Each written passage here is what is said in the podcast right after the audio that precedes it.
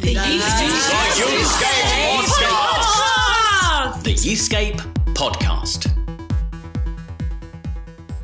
Oh, hello, all our wonderful youth ministry tribe people, near and far, listening live, listening in many years to come.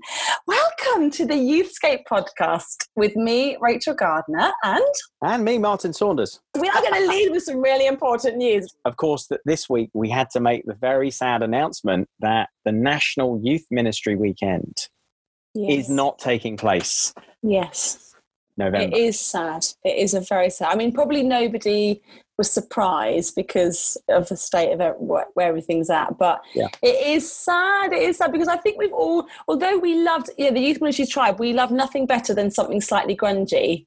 So we love grungy, you know, kind of conferences in grungy places. But we, we, we were getting quite addicted to the Vox, weren't we? Like all the shiny staircases and the, you know, takeaways on demand and lots of fans from different bands milling around. So I think, yeah, it's, we're going to miss it, aren't we? We're going to miss that space. But it's going to be in the following year, isn't it? It is, yes, it's back. Uh, uh, November 12th to the 14th, 2021. It's booked. Absolutely happening. uh, Absolutely. and it's yeah. going to happen then. Now, what can people do, Martin? Because actually, genuinely, some people have pre-booked tickets and they've kind of got themselves organised for it. So, yeah, so what, it's a bit of a financial hit for us as Youthscape, as you might imagine. And so uh, we are going to do our best to weather that. We are not, we don't feel comfortable asking people for financial support. We don't feel comfortable asking people to gift us the value of their tickets because that's, uh, for lots of reasons, we don't think that's what we want to do. Um, but there are some practical ways you can help us because we do have to, we, for a start, we have to pay for the venue and we have to pay for it now. Um, Mhm. So, uh, so actually, really practically, if you were prepared to hold over your tickets rather than claim a refund and then rebook, that would massively help us because it would mean we didn't have to pay out loads of refunds and then still find all the money to hire the Yeah. Vox. Um, so, uh, if you have already got a ticket, if you wouldn't mind holding on to it, that would be amazing. And if you've already got a reservation, but you've been waiting to see whether we made this sort of announcement and Yeah, you haven't booked, if you would be prepared to just hold that reservation over uh, until next year, again, that would really help us. Uh, that would save us many thousands of pounds uh, if people didn't Mm. do that. So um, I understand lots, well, uh, lots of people for lots of reasons will need to ask for refunds. That's absolutely fine. No questions asked. Um, but uh, but if you can, then it would be wonderful if you could um, hold over your tickets or reservations until next year. Thank you. So the, so the message is we love you. These are tough times. Hold steady. It's going to happen. We will meet again in those glorious swanky loos, as I refer to them.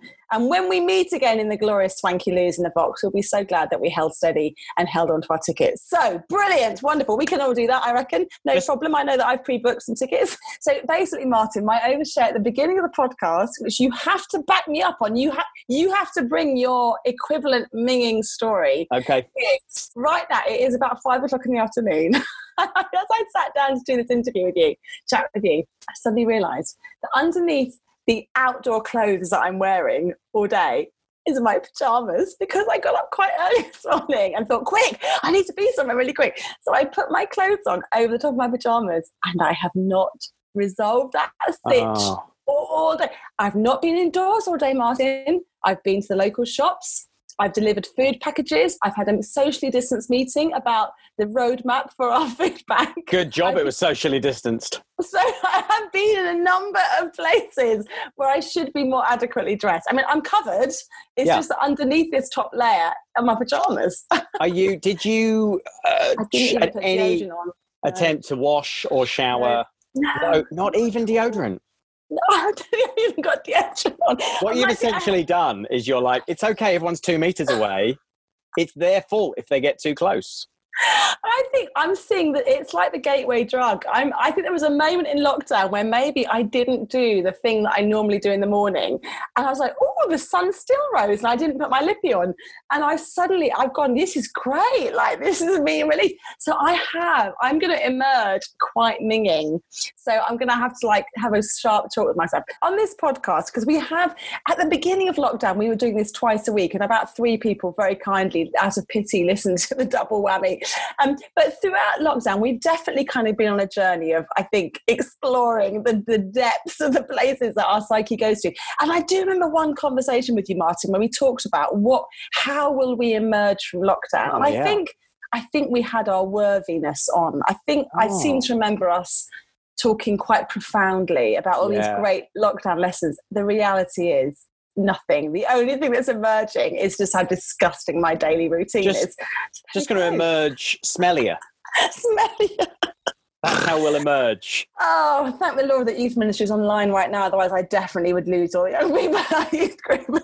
Uh, I might I have to. I have done. I'll tell you something. I have done Zoom meetings in various states of uh, of lower half undress. Yeah, I have- no, I have not done that yet. I have done that. Have you? I've done That- meetings. That's a Russian roulette. That one is, isn't it? It is because if if I'd had to jump up for any reason to answer the door or something like that, Oh, but I've done I've done a couple of meetings because the uh, the teenager's bedroom that I broadcast and do all my work from uh, is also is also next to the shower, so it does allow me the the, the scenario where I can uh, leave it to the absolute last minute before a Zoom call to make Yeah. myself look presentable, and so shower and then go on the call. And I've you know I've dialed into calls as I'm pulling a t-shirt on. oh my god! Yes, I've, I yeah. have taken some risks. Anyway, we are here to talk, lovely friends, about youth ministry. Oh it? yes, oh yes. That's what we're here to talk about. I forgot And about that. I've been having some very interesting conversations recently with with um, definitely lots more church leaders who, as they are adopting the word pivot, and I Steady. see on social media, Steady. you are pivots all Come on. come on. Um, You- You know how much I hate that word, Rachel. I I, can't believe you're leading with it. Yes, I am infecting uh, every church roadmap with the phrase pivot younger. So I was Ah. these wonderful leaders yesterday. You, you've got like, there's got to be like this massive overhaul. Now is the time. Now is the time to grab the moment. So, i- am I just feeling that, Martin, or do you get a, do you get a sense that, that genuinely there are church leaders out there in the beautiful ether who who genuinely because of lockdown and all the, you know, the terrible stuff that's gone with it we're not like getting excited about that but actually are saying oh there is an opportunity to recast the vision and strategy of our church and and and we could like get rid of the nasty notice board with endless bits of paper and the plastic flowers and we could actually say no we're going to look different have you are you picking up on that or is that just my wishful thinking Well, uh, there is. I mean, I'm struggling to get past your use of my least favourite buzzword, but we'll we'll leave it there. But um, I think there's all sorts of things going on. So Yeah. um, there will be some people who, for for them over this time, we haven't had this conversation at all actually on the podcast. For shame. Um, for some people, the the inability to actually worship in a building has been profoundly difficult and important to them. And I actually, somebody said to me the other the other day, it was a real off the cuff remark. Somebody, a, a friend of mine who's in a uh, a part of an Anglo Catholic tradition church, actually, Mm.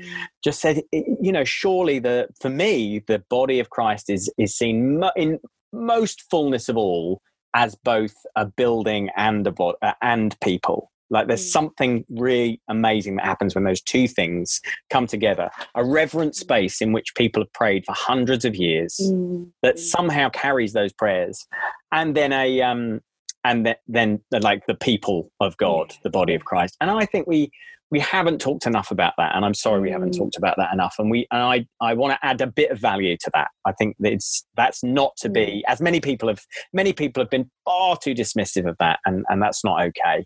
So some people have kind of just struggling with that conversation of like, what does it mean for us to to worship in a physical building when we can't be in the physical building together? Um, and then some people, I think, are probably just asking. I know a church locally, fairly locally to us, so you can't identify it, um, that is just cannot wait. They have stated this from the start. They cannot wait to return to the way things were. They abs- and this is a progressive-ish yeah you know, yeah. large, charismatic evangelical church. Um, in the know, Reigate area. So that In the- it right. in in the Surrey area, Surrey and south of London, south of Preston area. in the south of England. uh, but they have said we are so done with all of this computer stuff, Oh, and we are just we just cannot wait to get back to the things Yeah. they were. And then there are some people who are like, do you know what? We're just going to be, from now on, we're going to be an online community with a physical Mm. building somewhere. Mm, And then there's like everybody in between. And I guess what you're talking about is the, the average church, which I'm not, I'm not sure it really exists, but is, is are there kind of some people who find themselves somewhere on that co- continuum who are saying, do we need to think again about how we do you, uh, uh, how we do church and how we engage all ages in that, especially or including young people? yes, uh, yes. And I think probably there are a lot of that. I think there's people in every single one of those camps. Yes, and I think, and I am. I thank you so much for saying that because it is so important to say that space does matter. If it didn't matter, we wouldn't care about the fact that you know Hmm. we've got paint peeling off our walls. We'd want to paint it. My hunch is that obviously churches have been shut, but uh, lots of church workers will be accessing churches all the time. They'll be Yeah. doing services from that. And my hunch is that a number of church leaders have been walking around. Let's face it, a cold, unheated building Mm, with nobody in it, and they've kind of gone. I want to make some changes. Like, yeah. and I, and I and I really and I do hope that what comes out is not just that we all get obsessed about our churches looking like IKEA because that's irrelevant, but that may, maybe the stuff that has made church look monocultural and inaccessible to younger generations because it just looks like a, an old people's waiting room Mm, you know, and I and I and I don't mean that we shouldn't have chairs for people that are comfortable, but I think we need to recognise how monocultural our churches look. They they and it's not just an 18 year old that goes, What? You got plastic flowers and lots of bits of paper on notice boards and those horrible chairs and those horrible cups. Like, it's not just teenagers that feel that doesn't make sense to them. But I wonder if a number of churches are going, Now is our time to actually just rethink. We've got to rethink how the chairs are laid out because of social distancing anyway. Maybe we can get rid of the obsession we have about chairs in rows. We could have like Yeah. sofas and we could have bunches of chairs and we could really so I and I wonder if that that thinking, which isn't where it must end, but I do wonder whether that thinking might release a little bit of prophetic imagination and hopeful dreaming for, for what church leaders would really love to see when they look out at their congregation. I think the average church leader, whoever they are, is desperately gutted that there aren't teenagers sat in front of them. That, that they hmm. don't have teenagers in their church community. And I wonder if it's been a wake up call actually when they've looked at who's connected on Zoom and there's not a young face there. I, I, I think there might be, you know, we love our older folk, we love our elderly congregation, we, we love the way they serve young people and they're, they are brilliant volunteers often. They're some of our best volunteers. But I, I really hope that coming out of this, we'll we'll have a hunger to see the church look different, more diverse, more diverse of ages and ethnicities, and yeah. So I'm, I I'm, I do feel quite excited at this point I in wonder, emerging from lockdown. I wonder where you start if you are somebody who finds themselves in that in the category you've just described there Mm. and you think i want to make some changes around here but Yeah. you maybe don't have a, a history of working with young people where, Mm. how do you even get going like what is there Mm. for you if you don't know the subculture of youth ministry you, you don't Mm. even really lots of people don't even know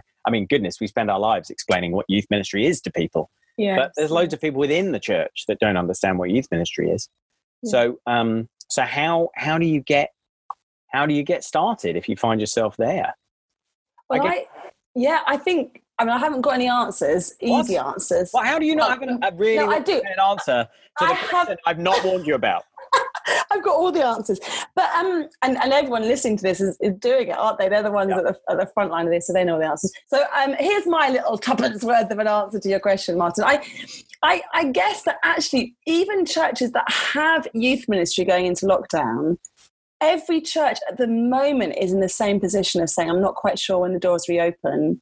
ha- Where the young people will be, and we might have been able to keep contact with the really core young people, which is most of our experience, isn't it? We've lost our fringe. Mm. But pretty much every church has lost contact with young people from local schools, pupil referral units, detached youth work. So actually, in a way, there's a levelling of the playing field. Um, and, I, and I think if you are a church leader and you're listening to this and you haven't got youth ministry, you're very unusual. So well done. Thank you for listening. But actually, this is a brilliant opportunity to say that uh, we're at the same starting blocks as lots of others, actually. And and are, who are the young people locally that we could build in uh, into our youth ministry? Mm. That's, that's a really exciting opportunity. Um, and we obviously at Youthscape we do stuff like Launchpad, which is all about helping churches get youth ministry going and growing. But I think this is such a unique. I don't know if in our lifetime again, Martin, we're going to see this same opportunity. And I know we hate that word, Mm. but I really don't think we're going to see it again quite as clearly as there is now. And I really want every church to grab it. That's my heart, really.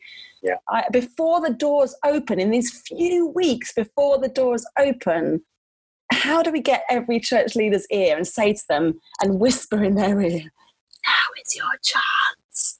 Dream bigger for, young, for youth ministry now. Do it now. How do we do it, Martin? How do I- we get to them? I think we should run a large scale online conference. Oh, I love it. All roads, all roads lead to. Ah, It's no, no, it's not. But uh, but we do need to talk a little bit about uh, our event, which is taking place on the 16th and 17th of July, uh, which is called. I'll do it for you, Rachel, because you won't know. I know it. I know Do you? Go on. Then what's it called?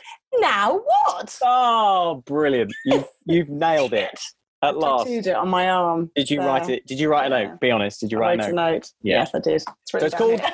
It's called Now What? Uh, you can register for free right now, youthscape.co.uk slash now what. If you do so, you will get a free resource sent to you via email, um, which otherwise you're going to have to buy. So it's definitely worth registering in advance. And we've got some de- we've actually got some details to share this time.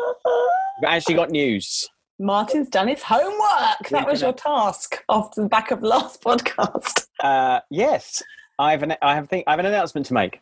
So, um, so first of all, do you know the pair of goons that they've got hosting this thing? I do. Oh, I'm very excited because it means a trip to Luton for me, which I'm very excited about. Yeah, Yeah, it's yeah. you and me, So, Martin. It's you and me. so you and I are making the dangerous transition to video, um, which we've tried, we've dabbled with before, and uh, with with mixed results. Uh, but we've got some brilliant people joining us, and uh, and so I can just tell you a few of the people who are going to oh, be can't sharing. wait. Um, Mhm. So I, I think I'm allowed to say that uh, that the Reverend Chris Russell is speaking it. Uh, so uh, he is um, the Archbishop of Canterbury's advisor on evangelism and, and witness, and just the most amazing Amazing. guy and communicator. Uh, Yeah. And so he's going to be speaking.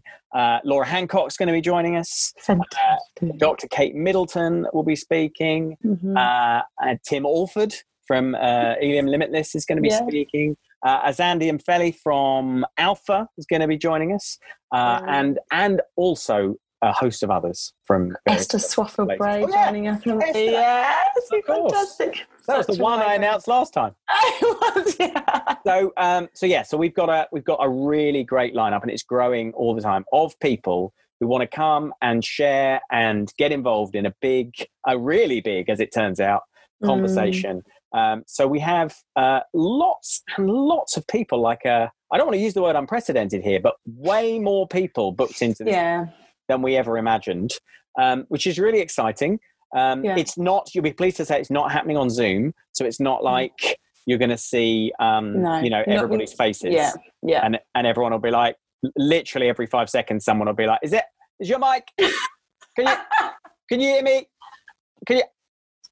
I know. Can we, can we just have one stream that is that for all of us that actually genuinely quite like, you know, Absolutely. a car crash that is all Yeah. of us on Zoom. It's going to be But on. it's, It's going to be on YouTube, actually. and it's live content, which I think is worth saying because I think Yeah. lots of us who are youth workers, we're youth, we're used to both at the moment creating content for in advance, and we're also the live content. And we we all know that although great stuff can be created beforehand, there's something a little bit more dynamic, immediate in the moment of having someone you're listening to what they're saying currently and, and, and i think we really wanted that spirit of it like no one's getting prior listening and checking we're all this is we're all going through this together at the same time which i think is really so important. yeah so we are we're doing everything we can to make the technology work this Yeah. very week i've been uh, a witness to one of those absolute technological zoom based disasters in youth work. I'm sure many people have experienced. I've done it. It's happened to me multiple times, as I've talked about on the podcast. But I had a. It all crashed last night. It was uh, horrendous.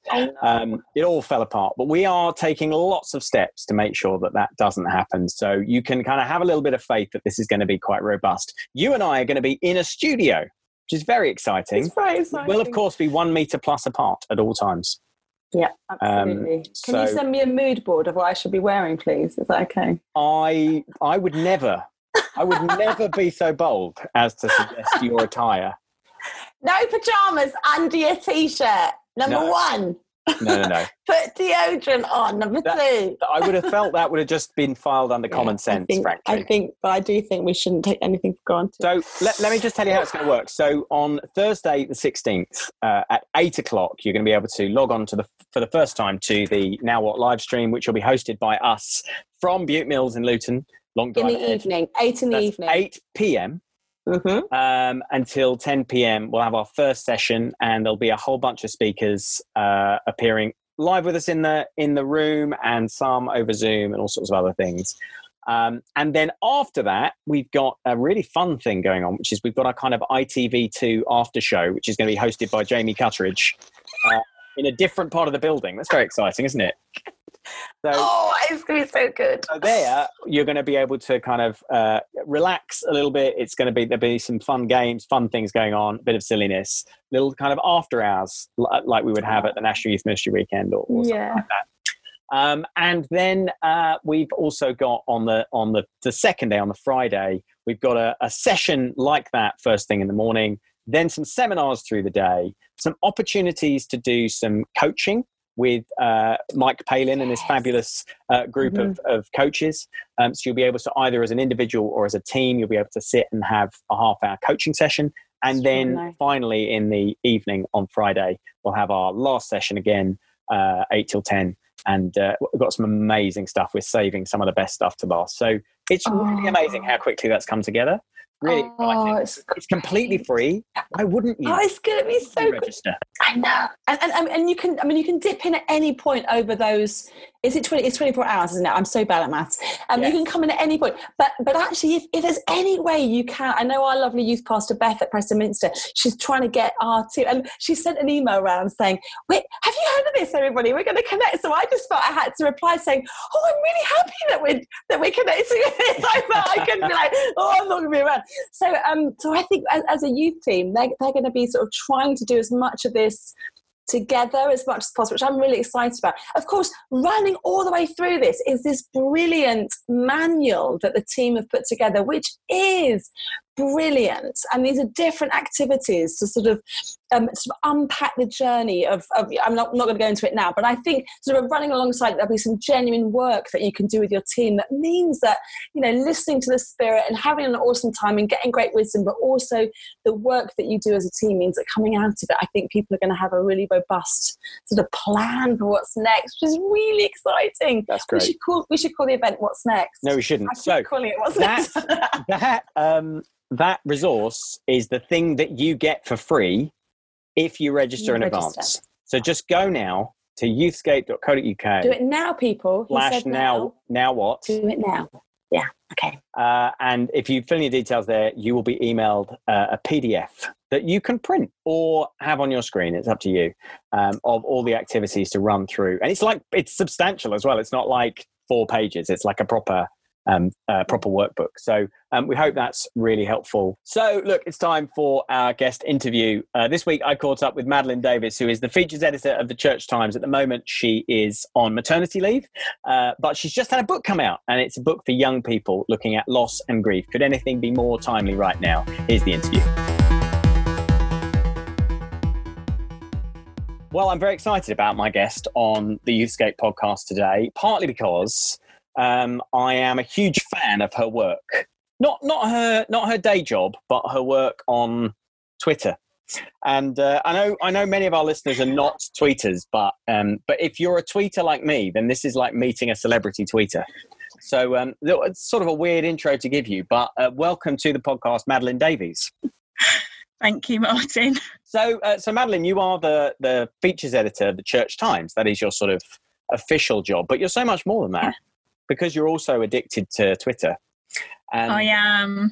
and and so that's how we first met is is through kind of talk sort of wittering to each other on there. It is, and I was a massive fan of your article on uh, 90s worship music, many Yeah. of which I share your love for.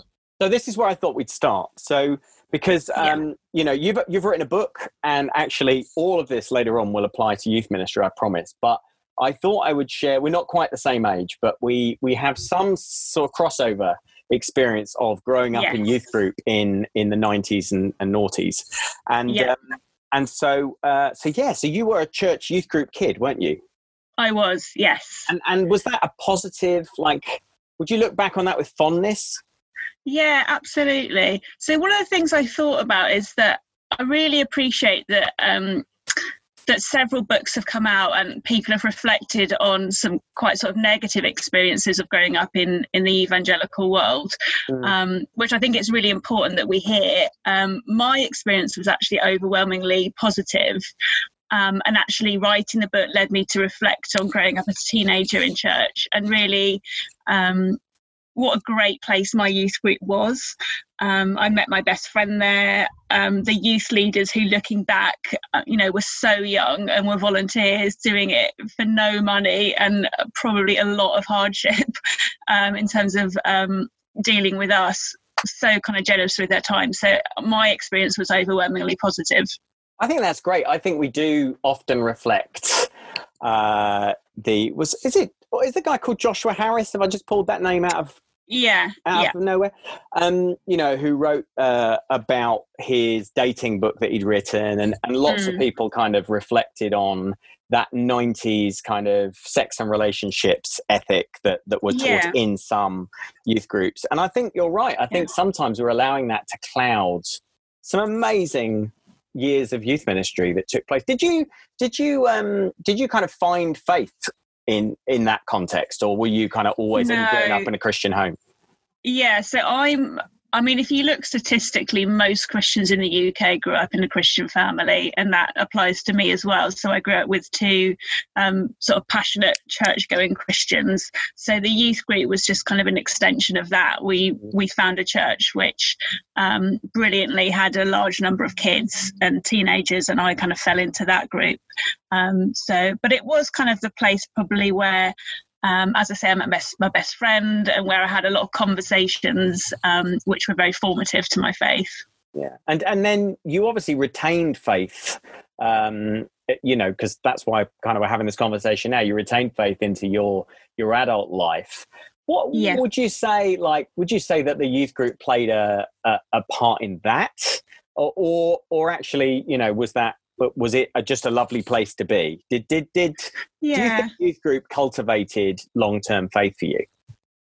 I think it did. I think what I've reflected on is that it's actually can be quite lonely and strange being a Christian teenager in the UK. Probably now even more so than the 90s, because um, if the sort of statistics are, are to be believed, the numbers are going down. But Mm. I don't think it was unusual to be sort of the only church-going Christian. Um, in your class at school, or, or possibly even the year, and so I think the the brilliant thing about the youth group was it was a place where you met other people your age who had this kind of similar um, worldview that that wasn't weird. It was something that they shared, um, and it was kind of a safe place where you could talk about God, you could talk about prayer, um, and not feel as if you were sort of articulating something very strange and and weird, and and obviously not very cool either. Oh, don't say that. I mean, did you not have the you know some Christian T-shirts? I mean, certainly I. With, within my I eye did. view of this room, I can see my color coded Steve Chalke endorsed youth Bible. So that was. Do you know what yeah. that is? That is an amazing callback because I think I think possibly millions of copies of that were printed because I I still Yeah. see that I mean, everywhere I. I was um, I was a very conscientious member of the group, so mine's actually color coded in a series of crayons, um, referring to different scenes of the Bible. So I wish I could hold it up to the camera right now. That is extraordinary. So um so changing tack a little bit, you um Yeah, you had quite a traumatic uh, teenage years, didn't you? Um, yeah. Because of uh, the, kind of the thing we're going to go on to talk about and and the subject of your book. So, do you just want to tell us, yeah, what happened and and and what it was like processing all of that in the context of a of a Christian family, Christian group? Yeah, so when I was 10, my mum was diagnosed with cancer um, and she died when I was 12. So, although there were times during those two years where she was being treated and she was better, um, it was basically two years in which she was dying. Um, and so, really, one of the things that I reflect in terms of the youth group was how supportive the youth leaders were through that. And actually, when I was reading the book, I found a lot of letters which the female youth leader, Claire, had written to me um, many years after that had happened, um, which is really special um, looking back. Um, and I suppose one of the reasons I wanted to write the book is I think that an early loss like that has so many implications for your faith. Um, I mean, we were from a very sort of charismatic background, so we prayed for my mum to be healed. Um, we visited a Christian healer. Um, you know, there was, you know, the, the sort of prayer chain at church. So lots of people were praying for her to get better, and she didn't. Um, and I think that does leave you with a lot of questions about suffering, about what happens when we die, um, where God is. Um, so my faith has always been very tied up with what happened, um, and I don't know if that's morbid, but um, it, it, the two are very intertwined for me. Of course. And so um, you've mentioned it a couple of times. You've actually written a book on, yeah, um, inspired by your journey. So do you just want to tell us, um, just tell us about the book? Yeah, so it's called Lights for the Path A Guide Through Grief, Pain and Loss. Um, it tells my own story, which I've just sort of briefly summarised. And then what I did was interview um, just over 10 people who had also been bereaved as teenagers um, in different ways. Um, so not all of them had lost somebody to an illness like my mum. Some people had um, had relatives take their own lives or die very suddenly. Um, I interviewed people who lost siblings as well as parents, um, and really just asked them to describe what had happened. Um, generally, there was a faith perspective, so what it had done to their faith, where they thought God was in their grief. And the idea behind the title, Lights for the Path, is I guess, what lights would they hand on to a reader who is at the start of that bereavement journey? Is there anything that they wish they had known as a teenager which, which might be helpful today? Mm. And so I guess you've written it as something that can be handed to a young person who is processing some of those, uh, one of those moments of, of great loss and grief. Is that yes. is that kind of the primary intention of the book? Yeah, so the audience is young adults, um, 11 to 18, and I've tried to, I guess, try to go back into my mindset as a teenager and write in a way that hope is um, kind of accessible for that age group.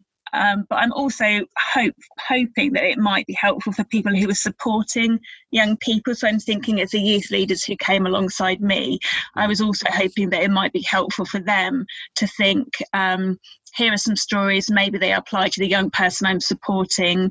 I also interviewed a number of theologians and counsellors, um, people who have expertise in bereavement. Um, so I'm hoping they might be able to kind of draw on that wisdom as well. Um, I mean, I, I, do think the most important is, is, thing is literally just being there. I don't think you have to be an expert in grief to support a young person, but I have tried to include some kind of academic stuff in there as well. I guess the um, the starting point for a book like yours might be um, the st- the stuff you wish you'd had at the time. Yes. Is there an element of that? Yeah, absolutely. I think um, I mean, it's uh, child bereavement isn't as unusual as I think people think it is. There probably um, would be kind of one person in every class who would yeah. lose um, lose a parent by um, sort of adulthood. Um, but I think as a young person, I did feel very unusual and very alone, and it, it does kind of become your identity. So at school, you are the person whose mum died mm. um, and you feel quite labeled by it. And so i wanted to write a book that would have made me feel less alone. It would have um, given me stories of other people my age who were going through this enormous thing.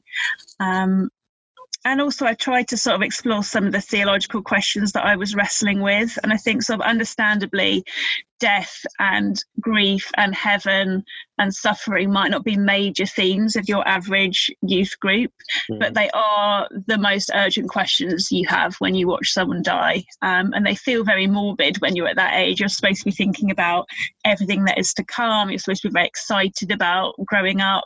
Um, and you feel very unusual that you're being troubled by these huge ex- existential questions about mortality. But mm. I, I do think it's really important that we engage with them. Just, just to be clear, this is a book that um, that, that actually presents a sort of Christian perspective on on on yes. grief and loss. Is that right? Because I've seen yeah. I I stalked your Amazon page. Um, Did you? And like like me, I recently had a visitor who gave me a one star review uh, right. because my book had Jesus on every page. Um, yeah. I'm not bitter about that at all. Yeah. Uh, but I noticed you'd also become victim of someone who thought it was a good book, but a shame about all the, the God stuff. Yeah. Um, but wear that as a badge of honor, I think. Be encouraged and yeah, be grateful really, it's not I, a one star. Yeah. I really reflected on that because it was a consideration I had at the outset of the book, and I thought, will this actually have a wider readership if I just exclude God from it? Um, and will it alienate people who um, are either not Christians or actively have a problem with Christianity? But I think my point earlier about feeling very lonely being a Christian teenager um, really decided it for me. And I thought, not only did I feel a bit alone being a Christian teenager. I felt especially alone, kind of dealing with grief, um, but actually believing in heaven, believing in God, prayer being a massive part of my grieving process. And that, you know, I did have this faith that ultimately my mum um, was with God and that I would see her again. Mm. And that can be quite lonely holding on to that belief when you're aware that most people your age group don't necessarily share that faith and might even find it a bit weird. And so I thought, actually, I want to write a book for young people who who do have a faith or who do have theological questions, because I think I think they deserve something as well. yeah. Yeah, well, I mean, I recommend you uh, read Madeleine's work because she's an excellent writer, and not just on Twitter. You are very good on Twitter. Um, but you also wrote uh, an article which I saw being shared everywhere uh, recently about the experience of um, of having a baby um, during uh, during the kind of coronavirus outbreak um, yes. and the sort of unique experience um, of, of that. I, I wasn't going to go into it, but actually, it's so fascinating. It's such a great article. Um, oh. As you oh. reflected on that, like um, that must have been that must have been one of the strangest things to have uh, as yeah. as the pandemic as the pandemic goes on, everyone's worried about death. To be bringing new life into the world. Yeah, it it was very strange, and um,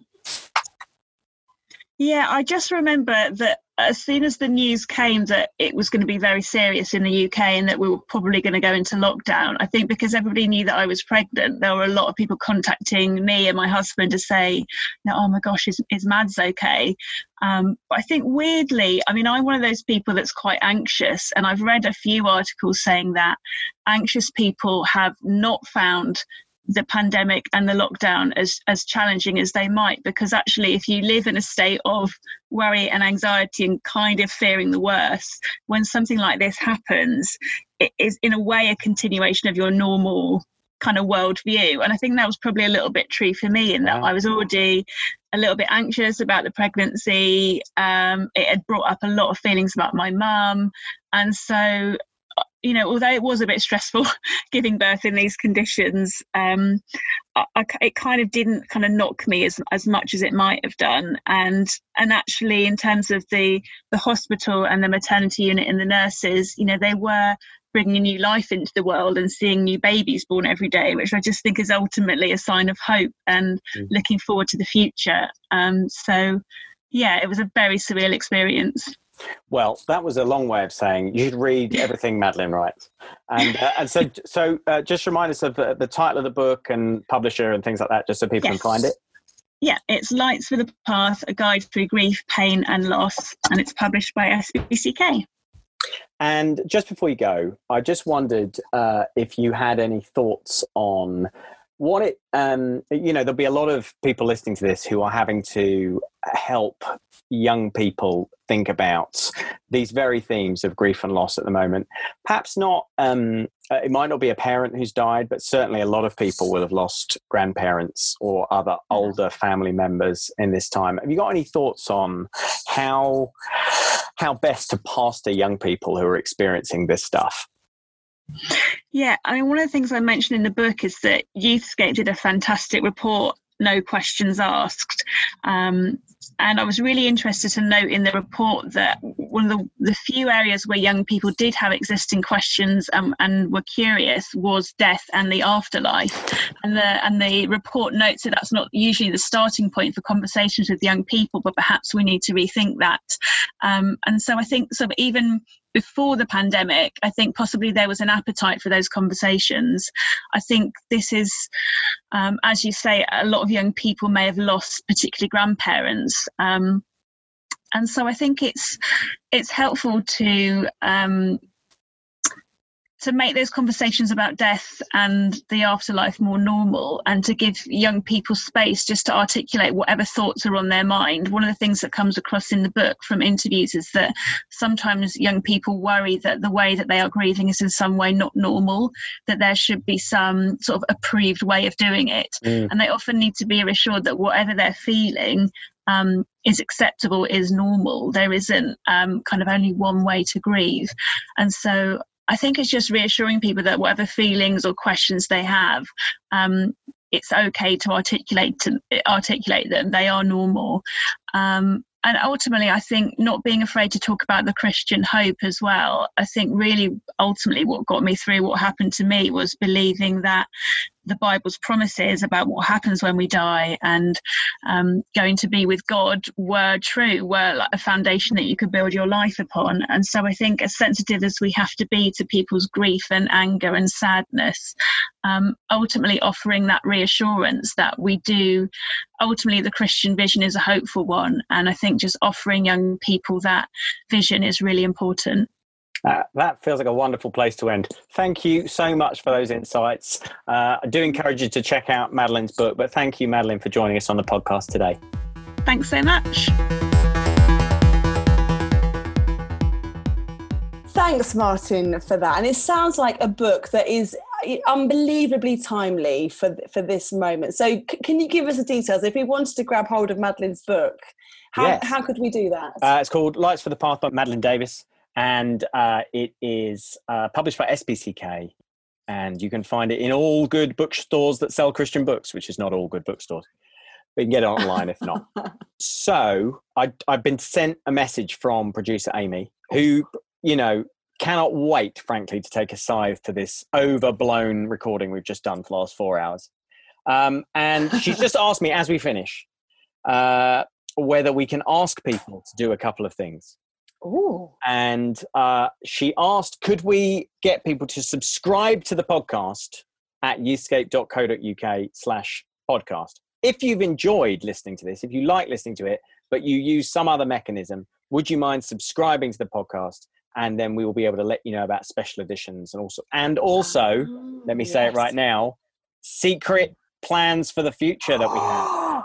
Wow, secret plans unveiled for the future of the podcast because we've been going for two years, haven't yeah, we? And at least.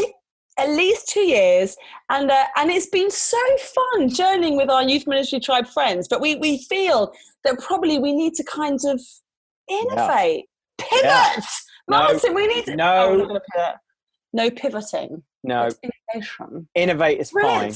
Also, so, so, subscribe and then you'll get that intel nice and early. Great. Also, also, uh, yes. we know lots of people listen to this, but uh, people don't do reviews, and reviews are really helpful because they help other people find uh, the podcast. So if you have the facility on your podcast listening platform to write a review, it would make mm. a disproportionately wonderful impact on our days, weeks, months, and lives and on the future, egos. and egos. And the very future of this podcast if you would write us a review that would be really helpful. Uh, amy sent me that message just before we started because i was trying to talk to you one-handed. I tried to send her the thumbs up emoji and instead i managed to send her the me emoji. You know the apple of your own face. Okay yeah. But I Yeah. sent her the one with hearts across my eyes. I think means like I love you or something like that.